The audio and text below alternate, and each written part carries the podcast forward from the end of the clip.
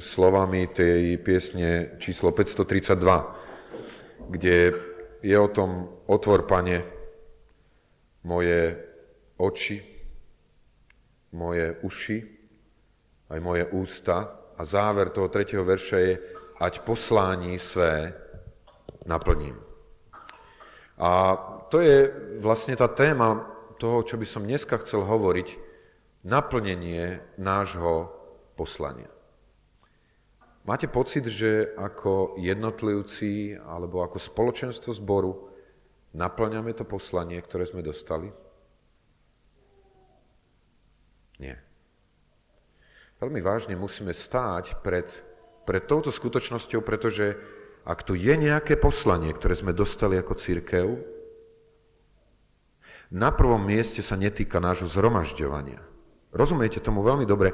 Nie preto, že by to nebolo dôležité, aby sme sa nezhromažďovali. Nie, že by nebolo dôležité, aby sme sa spoločne nemodlili, ale naše poslanie smeruje niekde inde. Aké je naše poslanie?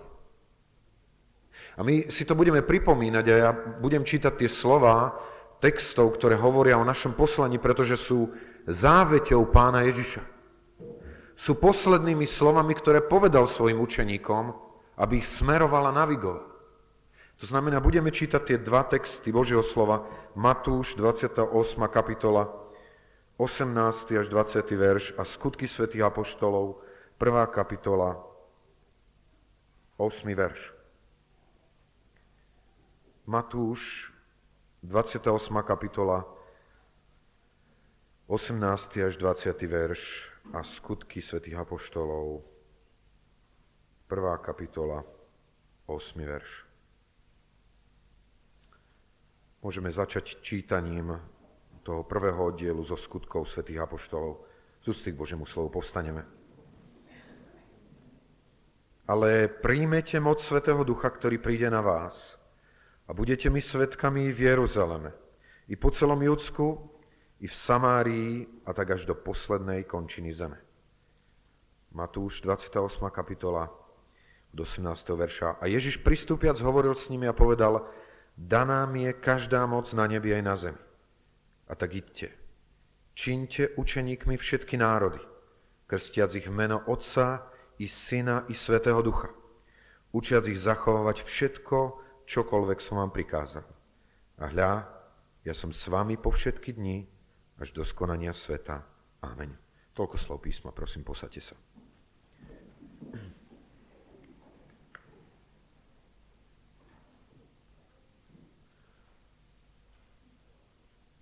Takže toto je poslanie. Ako znie to poslanie? Možno aj na spameť by sme to vedeli povedať. A príjmete moc Svetého Ducha a budete mi svetkami i v Jeruzaleme, i v Samárii a tak až do poslednej končiny zeme. Vynechal som Judsko. V Jeruzaleme, v Judsku, v Samárii a tak až do poslednej končiny zeme. Uh,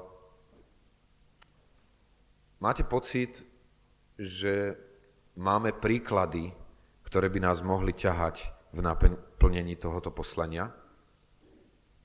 Určite áno.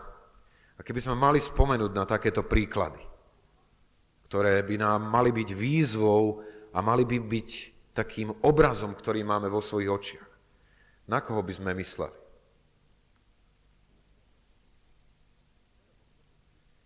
Ktoré obdobie církvy napríklad bolo takým obdobím, že by sme si mohli brať príklad? Možno nie stredovek. Asi skôr viacej z tej prvotnej cirkvi, o ktorej máme napísané tu v Božom slove.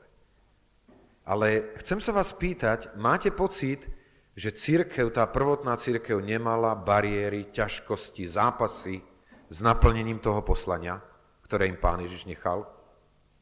Mali zápasy?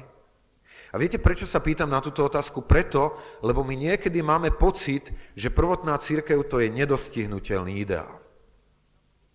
Že sa pozeráme na prvotnú církev a máme ju takú, uh, hovorí sa tomu, že glorifikovanú, takú, takú nereálnu. Máme ju vo svojej mysli ako, áno, toto je niečo, čo sa tam v Biblii píše, ale to je tak niečo medzi rozprávkou a medzi povesťou. To nie je možné, aby bežní ľudia, ako sme my, boli časťou takejto dynamickej cirkvi. A preto sa pýtam túto otázku, pretože chcem z Božieho slova ukázať dôkazy, že ak my dnes zápasíme s naplnením poslania, že nie menej, nie menej s týmto naplnením poslania zápasila prvotná církev. Že ak my dneska vidíme bariéry a prekážky v naplnení poslania, že prvotná církev ich nevidela menej. A samozrejme, chcem hovoriť veľmi jasne o tom, prečo si to myslím. Pán Ježiš povedal, lebo dneska budeme hovoriť ako si prvú kázen z dvoch kázní, ktoré majú hovoriť o týchto bariérach prvotnej cirkvi. A ten prvý text je ten skutky, 1. kapitola, 8. verš, kde Pán Ježiš začína a príjmete moc Svetého Ducha. Možno taká otázka, prečo Pán Ježiš na začiatku hovorí a príjmete moc Svetého Ducha? Pre nás je to text, ktorý je taký známy. Povedal by som až ošúchaný v tom, že sme už toľkokrát počuli, že sa zdá, ako keby nám málo čo mohol povedať.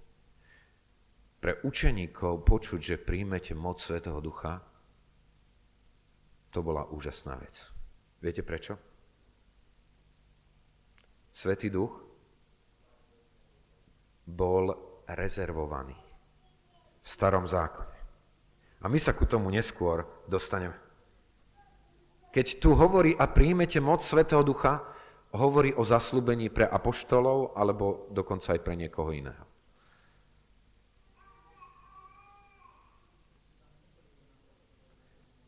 Tam bolo viacej. My vieme o tom, že keď prišiel Duch Svetý, tak vtedy v tej dvorane bolo zhromaždených 120 ľudí. A keď vystúpi Peter po tom, čo sa tam udialo a hovorí s tými zástupami na letnice, tak im hovorí, toto sú dní, ktoré sú zaslúbené podľa proroka Joela a bude v posledných časoch, že vylejem svojho ducha na, na každé telo.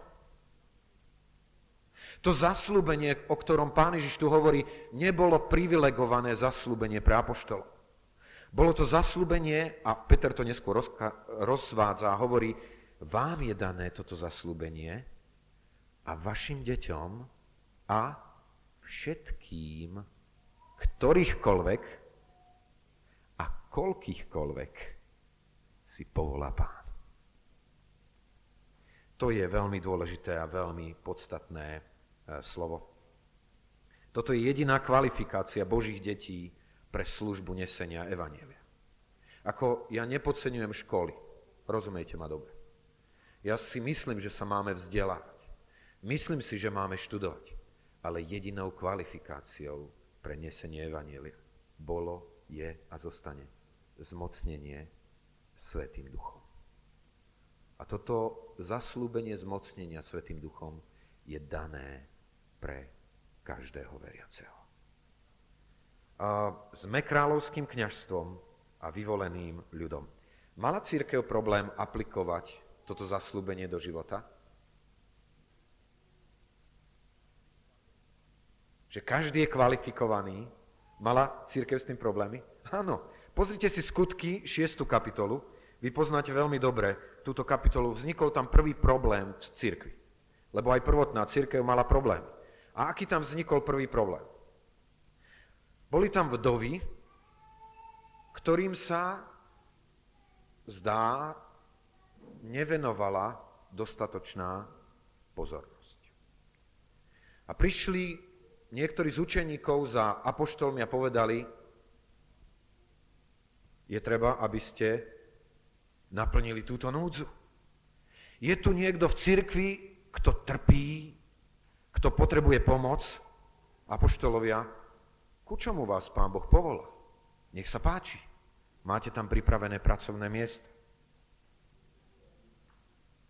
Možno by niekto mohol namietať, ako toto súvisí s evangelizáciou. Ako toto súvisí s naplnením poslania, ktoré církev dostala. Však tu sa hovorí o vnútornej organizácii církvy. Viete, ako to súvisí? Pozrite si tú šiestu kapitolu, ten 7. verš, ktorý je tam napísaný. A slovo Božie ako výsledok dobrej organizácii vo vnútri církvy. A slovo Božie rástlo a počet učeníkov sa množil veľmi. Povedzte mi, ako to súvisí, že církev rozozná, že nielen niektorí špeciálni sú vyvolení ku službe a výsledok je, že počet učeníkov sa množil veľmi. Ako to spolu súvisí? Veľmi zásadne. Ak ťarchu služby v cirkvi nesú jednotlivci a nie celá církev, potom efektivita jej služby bude veľmi slabá. A naopak, čím viac je služba v cirkvi rozdelená a každý nesie jej istú časť, tým viacej môže Božie slovo rásť a napredovať. Napríklad čítame, že poprvýkrát uverili, alebo veľký zástup, tam v tej, tom 7. verši napísané poprvýkrát, že veľký zástup kňazov bol poslušný viere. Viete, o čom som vnútorne presvedčený, že čo je dôvod, prečo poprvýkrát čítame o tom, že intelektuáli, že smotánka tej doby prijala pána Ježiša. Viete prečo? Lebo jeden z diakonov, z ľudí, ktorý bol povolaný do služby, sa nazýval Štefan. A tam neskôr čítame o tom, že Štefan svedčil s veľkou mocou, a jeho múdrosti nemohol nikto odolať. Pán Boh si povolal ku službe muža, ktorý mohol slúžiť ľuďom jeho kategórie. Prepačte, teraz o tom nehovorím preto, lebo si niekto môže myslieť, pretože je intelektuál, že je lepší ako niekto iný.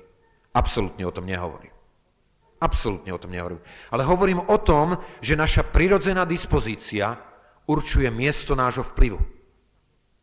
To znamená, ak tam boli vzdelaní Alexandrínci, vieme, že Alexandria bola povestná svojou obrovitánskou knižnicou, bolo tam množstvo vzdelaných ľudí. Potrebovali počuť slovo cez človeka, ktorý dokázal hovoriť ich rečou, ich jazykom. A to bol práve Štefan. To, čo je zaujímavé, je, že poprvýkrát na tomto mieste, to znamená v tej 6. kapitole 8. verši, sa stretávame s tým, že divy a zázraky nekonali len apoštolovia. Až do tejto doby, ak budete pozerať, vo všetkých šiestých kapitolách bolo kázanie a činenie divov a zázrakov rezervovaná parketa pre apoštolov. O nikom inom to nečítame. Od tohoto momentu to čítame o Štefanovi. Že prijal nielen službu vdovám, ale prijal aj službu slovom a prijal aj službu uzdravovaním cez zázraky, ktorým Pán Boh potvrdzoval svoje slovo. Uh, to je nesmierne zvláštne. Uh, prečo nie dovtedy? Prečo nie dovtedy Štefán stál v tejto službe, ak bol taký obdarovaný? Pán Boh si používa Štefanovú múdrosť ku prehre vzdelaných libertíncov, Cyréňanov, Aleksandrincov. Ale všimnite si aj dôsledky. Dovtedy na koberec pred Vysokú radu chodili len apoštolovia. Je to tak? Dvakrát predtým boli pred Vysokou radou len apoštolovia. Od momentu, ako Štefan sa začal aktivizovať, začal svedčiť o pánu Ježišovi pred Vysokú radu, sa dostal v zápetí on. To znamená, áno, církev je o konaní všetkých ľudí. V Božom diele. Ale vedzme, že je to ťažké, pretože s konaním Božieho diela prichádzajú aj zvýšené ťažkosti a problémy. A v dôkazoch môžeme pokračovať. Tento muž Štefan sa stal jedným z dôležitých a možno kľúčových nástrojov pre obrátenie toho, toho najväčšieho misionára, ktorým bol Apoštol Pavel, ktorý bol špeciálnou vyvolenou Božou nádobou. Veríte o tom, že, že si použil Štefana Pán Boh v živote Pavlovom? Áno? Prečo, prečo to vieme, že sa to tak stalo? Presne. Keď Apoštol Pavel spomína v svedectve na svoj život, tak hovorí, môžeme si to možno pozrieť, to je zaujímavá udalosť, 22. kapitola skutkov, 19. a 20. verš. Rozumiete, Pavel nehovorí o žiadnom z apoštolov, ktorí v Jeruzaleme boli a ktorí pôsobili. Nehovorí o nejakom inom veľkom mužovi cirkvi. Hovorí len o jednom mene. A to je 19. verš. A ja som povedal, páne, oni vedia, že ja som žalároval a bil po synagogách veriacich na teba. A vtedy, keď vylievali krv Štefana, tvojho svetka, i sám som tam stál a súhlasil som s jeho zabitím a strážil som rúcha tých, ktorí ho zabíjali. Pán Boh si použil povolanie tohoto muža preto, aby cez jeho svedectvo, nie cez apoštolov svedectvo, cez jeho svedectvo života a smrti, pripravil pre dielo Evanielia jeden zo svojich najväčších nástrojov. Viete, keď budeme hovoriť teraz za chvílinku o tom, že evanilum má byť nesené nielen v Jeruzaleme a nielen v Judsku, ale aj v Samárii. Povedzte mi, ktorý apoštol doniesol Samárii evanielium. Hovorím apoštol ktorý apoštol doniesol Samárii evanílium. To nebol apoštol. To bol práve ten diakon. Rozumiete tomu? Nie apoštolovia doniesli zväzť do Samárie. Doniesol ju diakon, ktorý bol v tejto šiestej kapitole zvolený ku službe. Viete, kto doniesol zväzť Evanielia prvému pohanovi? Kto? To nebol Cornelius, musím vás opraviť, to nebol Cornelius. Kto bol prvý pohan? Etiópsky eunuch. A viete, k tomu doniesol prvý svedectvo Evanelia? Nie apoštol. Nie apoštol, ale diakon Filip, ktorý bol tu na oddelený ku službe. Viete, o čom nám to hovorí? Že keď církev zúži svoje pôsobenie na niektorých špeciálnych ľudí, zúži pôsobenie Evanielia. Keď hovorí Pán Ježiš a príjmete moc Svetého Ducha, povedzte mi, bratia a sestry, ktorí ste prežili nový rod, koho z vás si pre túto moc Svetého Ducha neoddelil Boh? Každého z vás. Každého jedného. A preto v tej službe môžeme, a to je výsada, a máme, to je povinnosť, máme stáť. Povedzte mi, prečo mal, mala prvotná církev problém s tým, toto hneď od začiatku prijať. Prečo hneď od začiatku nemohli povedať, však keď pán Ježiš povedal, že budete mi svetkami, tak Peter a Ján, nehovorte, že len vy máte toto právo. A ja, hoci sa volám Štefan, alebo Filip, alebo akokoľvek, som tiež povolaný ku tejto službe. Prečo církev mala s tým problémy? Viete prečo? Lebo církev prvotných dní sa skladala zo židovského národa. Židovský národ v sebe nosil koncept kňažstva, ktoré bolo oddelené len pre špeciálnych ľudí. Boli tu leviti a boli tu kňazi, špeciálni ľudia, ktorí mali sprostredkovávať túto službu Božiu všetkým ostatným. A ja by som sa divil, keby to tak nebolo, že prvotná církev tento koncept prijala. Že mala pocit, že tí, ktorí sú vyvolení pre službu, sú len tam tí špeciálni kazatelia a poštolovia. Len oni smeli v chráme byť vo svetini živého Boha. Obyčajní ľudia tam nesmeli vstúpiť. Taký bol starozákonný koncept. Kňaz bol človek, ktorý bol prostredníkom medzi Bohom a ľuďmi. On skúmal Božiu ľuďu, vôľu a oznamoval ju tým obyčajným. On bol ten, ktorý obetoval a prinášal zmierenie ľuďom s Bohom. Ale církev je o všeobecnom kniažstve. Chcem vám povedať, moji drahí, nezabudnite na to. Dôvod, prečo na tomto mieste nemám talár, prečo nemám rúcho, je nie ten, že nemáme ako církev dostatok finančných prostriedkov. Viete, prečo nemám tu na rúcho na sebe? Lebo církev je o všeobecnom kniažstve. Mám na sebe práve také isté sako, alebo veľmi podobné, ako mám mnoho z bratov na tomto mieste.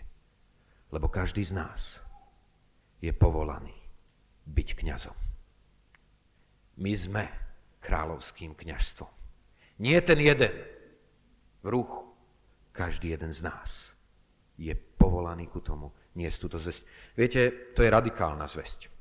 Ja som bol na jednom seminári a tam som zostal úplne v šoku, pretože tam kazateľ povedal, v mojom zbore krstí človeka, ktorý prišiel ku pánu Ježišovi, človek, ktorý ho k pánu Ježišovi priviedol.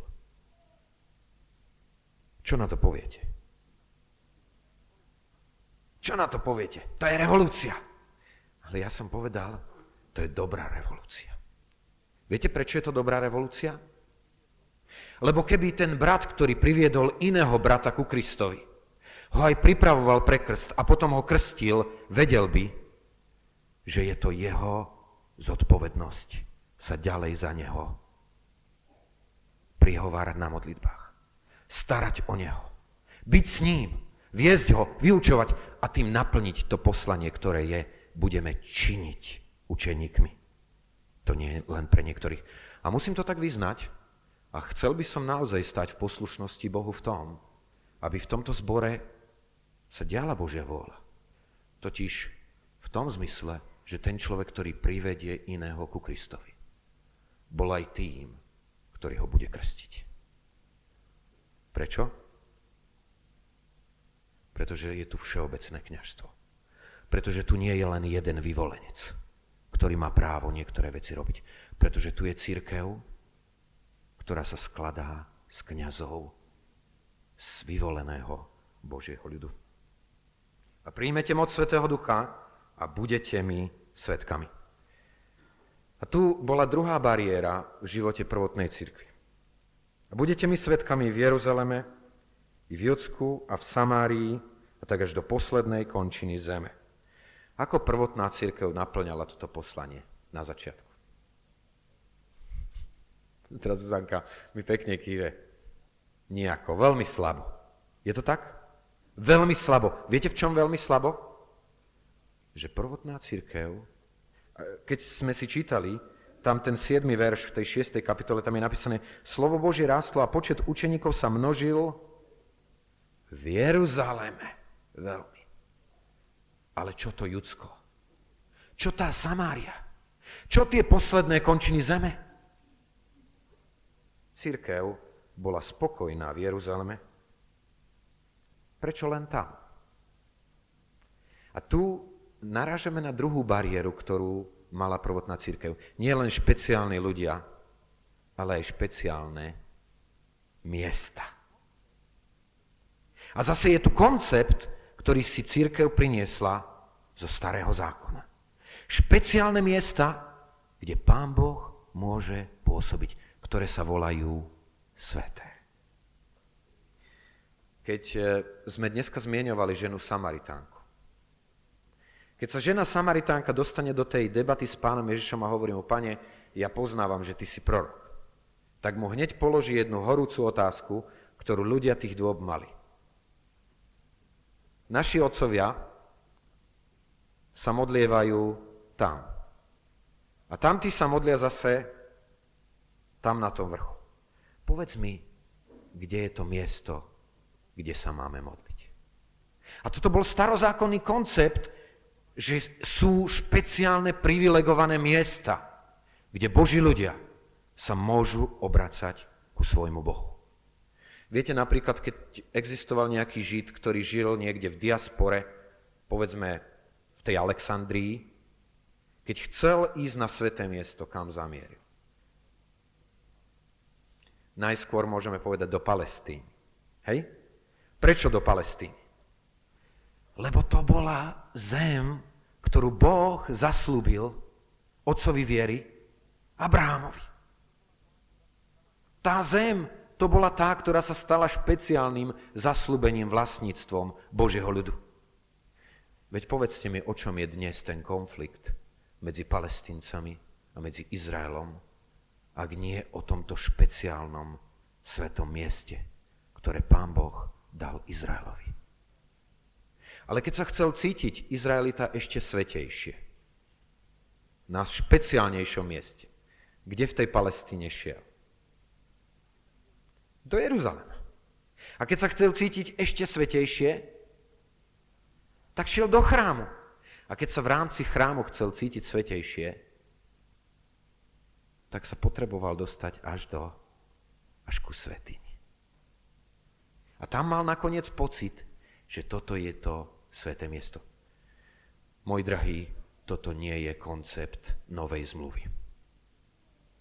Toto nie je koncept pána Ježiša na tú otázku tej ženy, ktorá sa pýta, ktoré je to miesto, kde sa máme modliť. Kde máme prísť my ako ľudia k Pánu Bohu, aby nás počul, jej hovorí,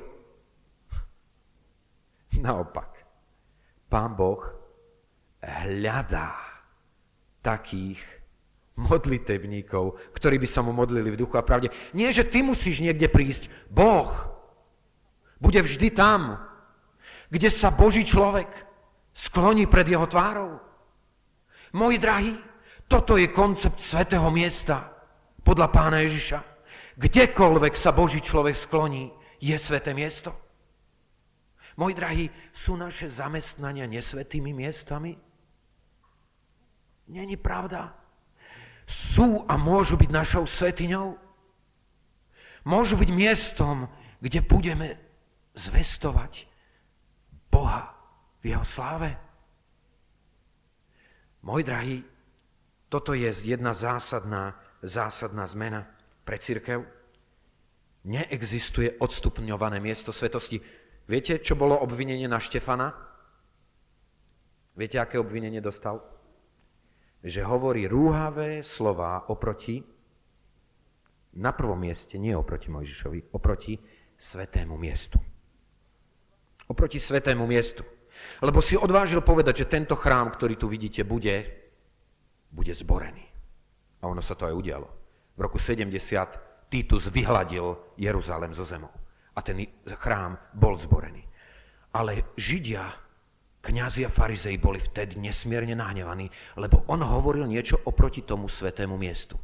Viete, ako Štefan komunikuje s Vysokou radou?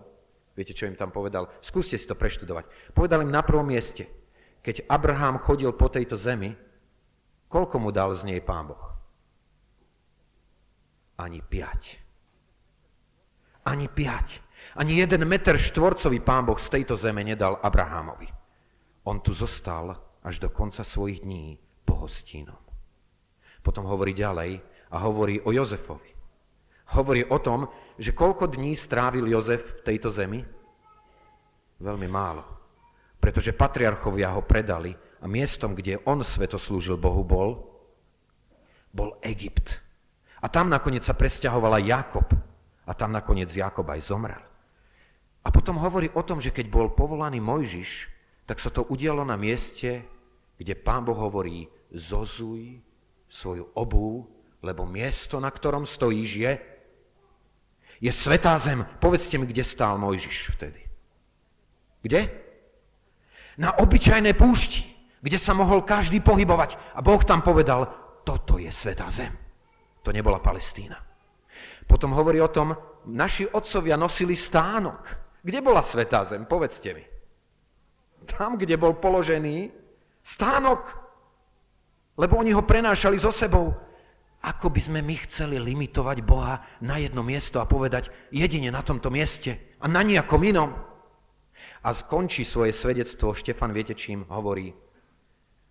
Šalamón mu vystavil chrám, alebo dom a hovorí, ale chcem vám povedať, že najvyšší nebýva v domoch učinených ľudskými rukami. lebo pravdou o ňom je, a to hovorí Boh, nebo je mojím trónom a zem je podnožou mojim nohám, akými chcete vystaviť dom. Skúste si predstaviť tú kuriozitu niekoho, kto je taký veľký, že jeho trónom je kozmos. Všetko, čo vidíme do najhlbších dialog, pán Boh hovorí, že je jeho trónom. Možno aj práve preto ho tam nevieme nájsť, lebo to je len trón. Ale zem je jeho, jeho rohoškou. Skúste si predstaviť budovať pre takéhoto človeka dom, keď zem je jeho rohoškou.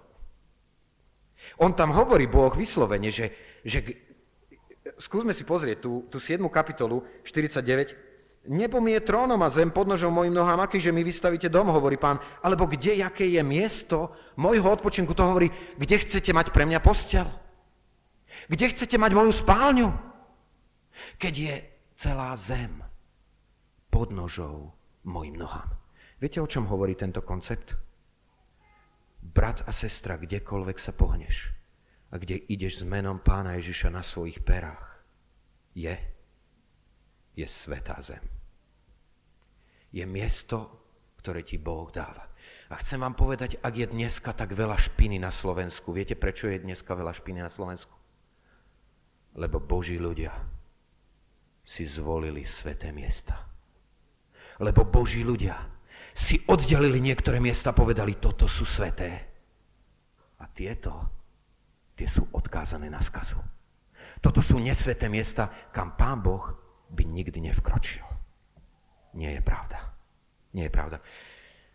Spomenul som si pri tom, keď som uvažoval o týchto veciach na jednu pieseň, ktorá bola takým protestným songom Možno si niekto z vás na ňu spomenie.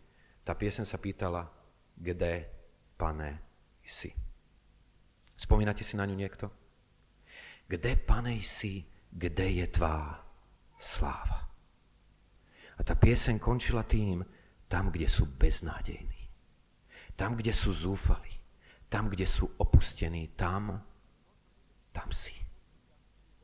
Možno niekedy církev má pocit, že ako keby Boh bol ďaleko vzdialený. Viete prečo? Lebo církev nejde na miesta, kde je jej pán. Pretože církev nejde na miesta, ktoré Boh vyhlásil za svoju svetú zem. Pretože církev má svoje vlastné sveté miesta. Viete, keď taký pravoverný žid šiel z Galilé do Jeruzalema, viete, ako šiel? nie ako my. My zvykneme voliť skratky. Oni volili okluku. Viete prečo? Lebo sa chceli vyhnúť Samárii. Keď pán Ježiš hovorí, budete mojimi svetkami v Samárii, viete prečo to hovorí? Lebo Samária pre prvotnú církev, pre apoštolov bola strašná novina. Oni by radšej samárske mesta videli tak, ako to Ján s Jakubom povedali, pane, zvolaj oheň na túto samárskú dedinu, čo nás neprijala. Radi by ich videli zlikvidovaných, ale nie prijímajúcich Božie slovo. Je ti nejaké miesto odporné, tak ako bolo Petrovi a Jánovi Samária? Čo je tvoja Samária dnes? Pamätaj, že tvoj pán ťa na toto odporné miesto vyslal. Tebe sa veľmi nepáči. Ďaleko príjemnejšia je táto modlitevňa. Ale ak máš naplniť svoje poslanie, musíš byť aj v Samárii. Ja teraz nehovorím o miestach pokušenia. Rozumiete mi veľmi dobre. Sú zlé miesta v tomto svete, ktoré by sa pre niektorého z nás mohli stať pokušením. Ak máš problém s alkoholom, nebudem ťa posielať do krčmy. Aj keď viem, že pre niekoho z nás môže byť krčma to odporné miesto, kde Pán Boh nás posiela, aby niekto zo zúfalých ľudí počul jeho evanílium, jeho zväzť o záchrane. Čo je pre teba odporné miesto? Čo je tvojou Samáriou? A poviem ešte poslednú vec, posledné končiny zeme. Viete, prečo si myslím, že tam zmienuje Pán Ježiš posledné končiny zeme? Lebo tieto miesta boli Petrovi a Jánovi lahostajné. Viete, akože povieme, že to mi je absolútne ukradnuté, hej? Tak toto zvykneme povedať. A ja mám taký pocit aj o nás ako o cirkvi dnes, že sú miesta, ktoré sú nám jednoducho ľahostajné, na ktorých nám nezáleží, o ktoré nám nejde. To sú naše posledné končiny, do ktorých nás Boh posiela, pretože to je miesto, na ktorom On chce osloviť ľudí. Prvotná církev zápasila s bariérami. Ako? Výťazne. Keby nebola výťazne zápasila, tak vám chcem povedať, že na tomto mieste nesedíme. Tá zväz by zostala uzatvorená niekde v Jeruzaleme. U nejakých špeciálnych ľudí. My sme na tomto mieste preto, lebo církev pochopila, že zväzť je záležitosťou každého nielen vybratých jednotlivcov. A je záležitosťou každého miesta, nielen špeciálnych svetých miest. A môj drahý, ak počujeme toto Božie slovo, máme dve veci na výber. Buď povedať, Pane, ak si ma povolal a dal si mi toto poslanie, chcem ťa posluchnúť. Alebo povedať, staré kolaje, ktoré som si vyšlapal, sú dobré akú smrti ma donesú. Nemilme sa. Ak chceme zomierať s naplnením poslania, s vedomým naplnením poslania, nestačí nám toto miesto a nestačia privilegovaní ľudia. Musíme rozumieť, že ja som povolaný. A brat Miťko, veľmi ti ďakujem za tvoju službu, lebo tam je posilnenie Božieho slova. Máš pocit, že nie si výrečný? Máš pocit, že nie si pripravený? Čo hovorí Boh? kto dal človeku ústa. Kto vytvoril tvoj jazyk, ak nie ja? Ak ja budem tvojimi ústami, budeš hovoriť spôsobom, ktorému nebude možné odolať. Len mu dôveruj. Len s ním rátaj a počítaj. Len sa dostaň zo svojej zóny pohodlia. Choď na miesto, ktoré ti je odporné. Choď na miesto, ktoré ti je lahostajné a naplníš poslanie, ktoré si dostal. Církev nie je na prvom mieste o zhromažďovaní sa. Nie je na prvom mieste o spoločných modlitbách. Je na prvom mieste o naplnení poslania, ktoré nám Pán Ježiš dal. Buďme tými, ktorí nie sú len poslucháči, ktorí klamú samých seba falošným rozumovaním, ale tými, ktorí keď počujú a keď uvidia, aj hovoria a konajú. Nech nám Pán v tom veľmi požehná. Skloňme svoje hlavy k modlitbe. Pane Ježišu, drahý, ďakujeme Ti za to. A naše srdce, moje srdce teraz sa chveje radosťou, pretože si uvedomujem, že je to nesmierne privilegium, že si nikoho z nás, bez ohľadu na to, ako sme chudobní alebo bohatí, bez ohľadu na to, ako sme vzdelaní alebo schopní, že si nikoho z nás nevyradil zo svojho plánu záchrany ľudstva tejto planety. Ale že každý z nás má svoje veľmi presne určené miesto. Pane, prosím, daj tu milosť mne, ako aj mojim bratom a sestrám, aby sme to poslanie, ku ktorému si nás povolal, mohli naplniť. Pane, prosím, daj nám ten správny odpor voči našim zónam pohodlia. Daj nám pochopiť, že nás voláš na miesta, možno na ktorých sme nikdy neboli. Preto, aby tí ľudia, ktorí o Tebe nikdy nepočuli, mohli počuť tú zväz Tvojho slova. Pane, prosím tejto chvíle, veľmi konkrétne aj za Zlatku, ako za tvojho posla, ku tej svojej spolužiačke.